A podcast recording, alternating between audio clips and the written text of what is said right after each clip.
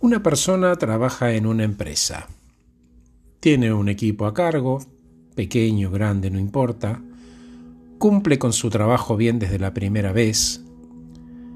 Tiene algunas habilidades blandas que le permiten gerenciar a su equipo exitosamente. Desarrolló ya su cuadro de reemplazo porque aspira a otra posición.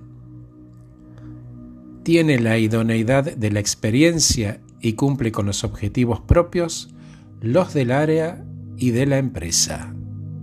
Entonces pregunto, ¿esa persona está haciendo todo lo necesario para aspirar a una posición en el nivel superior? ¿Quiere acaso una posición en el nivel superior? Si la quisiera, ¿cuáles serían sus próximos pasos? ¿Qué necesita? Porque una cosa es lo que quiere y otra cosa muy distinta es lo que necesita. Una persona puede querer ganar más dinero, pero para ganar más dinero necesita ascender. Y para ascender va a necesitar, por ejemplo, capacitarse en algunas cosas que probablemente desconozca. Entonces, a esa persona le conviene buscar la descripción de tareas del puesto al que aspira, recorrer las tareas, entender los medidores de performance que se usan para medir precisamente el trabajo que hace esa persona y en su situación actual es autoevaluarse.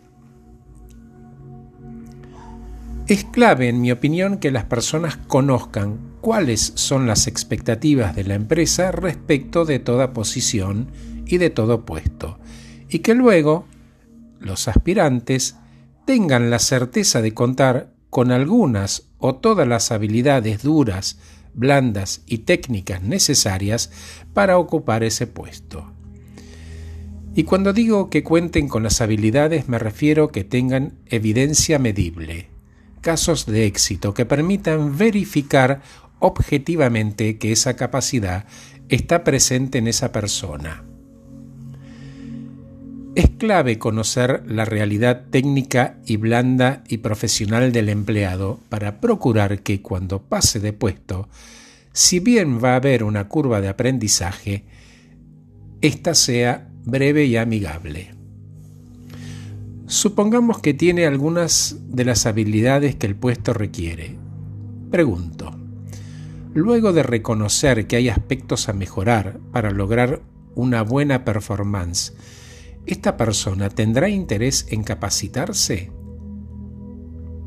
Porque trazar un plan de mejoras y escribir en su evaluación que aspira a ese puesto y está llevando a cabo las capacitaciones, tampoco le asegura al candidato que tendrá el puesto. No alcanza con desearlo. ¿Por qué? Seguramente si califica va a formar parte de una búsqueda interna y a veces externa simultánea para identificar al candidato ideal. Y si sabiendo de esto de que participará de un proceso sigue teniendo interés, ¿a cargo de quién será la capacitación? ¿De él? ¿De la empresa? ¿O de ambos?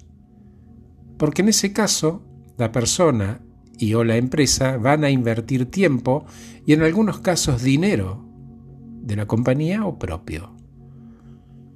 ¿Cómo maneja el jefe directo, recursos humanos y la propia persona tanto su capacitación como la expectativa. ¿Cómo se acompaña?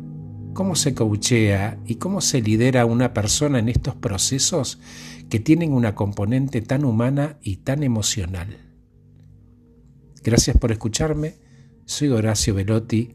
Acabo de regalarte este podcast titulado Mi plan de carrera.